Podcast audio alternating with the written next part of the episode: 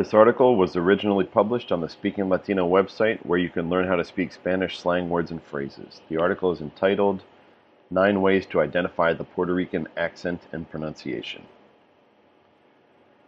Puerto Rico, as in any other country in the world, has its own unique pronunciation for certain words, phrases, and sounds.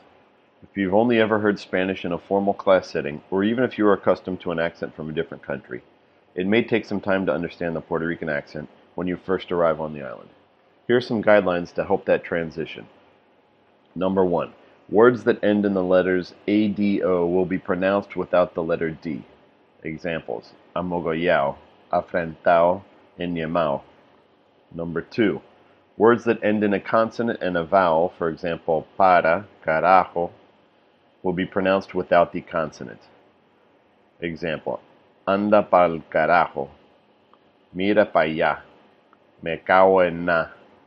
Number three, words with the letter R followed by a consonant will be pronounced as if the letter R were the letter L. Examples. The woman's name Lourdes would be pronounced Lourdes. Armas, pronounced Almas. Number four. Words with the letter S followed by a consonant will be pronounced as if the letter S were the letter H. Example, nu for esnu estartear for estartear. Number five, outside of San Juan, many people pronounce the double letter R sound as if it were a J in Spanish or an H sound in English. Carro, for example, becomes cajo. Number six, for transition words such as de or en, the consonant is sometimes dropped.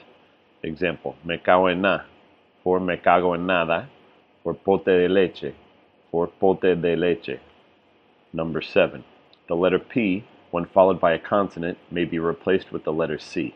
Concepto for concepto or Pepsi for Pepsi. Number 8. The letter S is often dropped and replaced with an English letter H sound. Lo muerto for los muertos.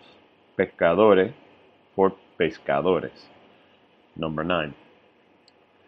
The letter R at the end of a word is often pronounced as an English R. The sound comes out as a hard R sounding letter with more emphasis than normally placed on the R in Spanish.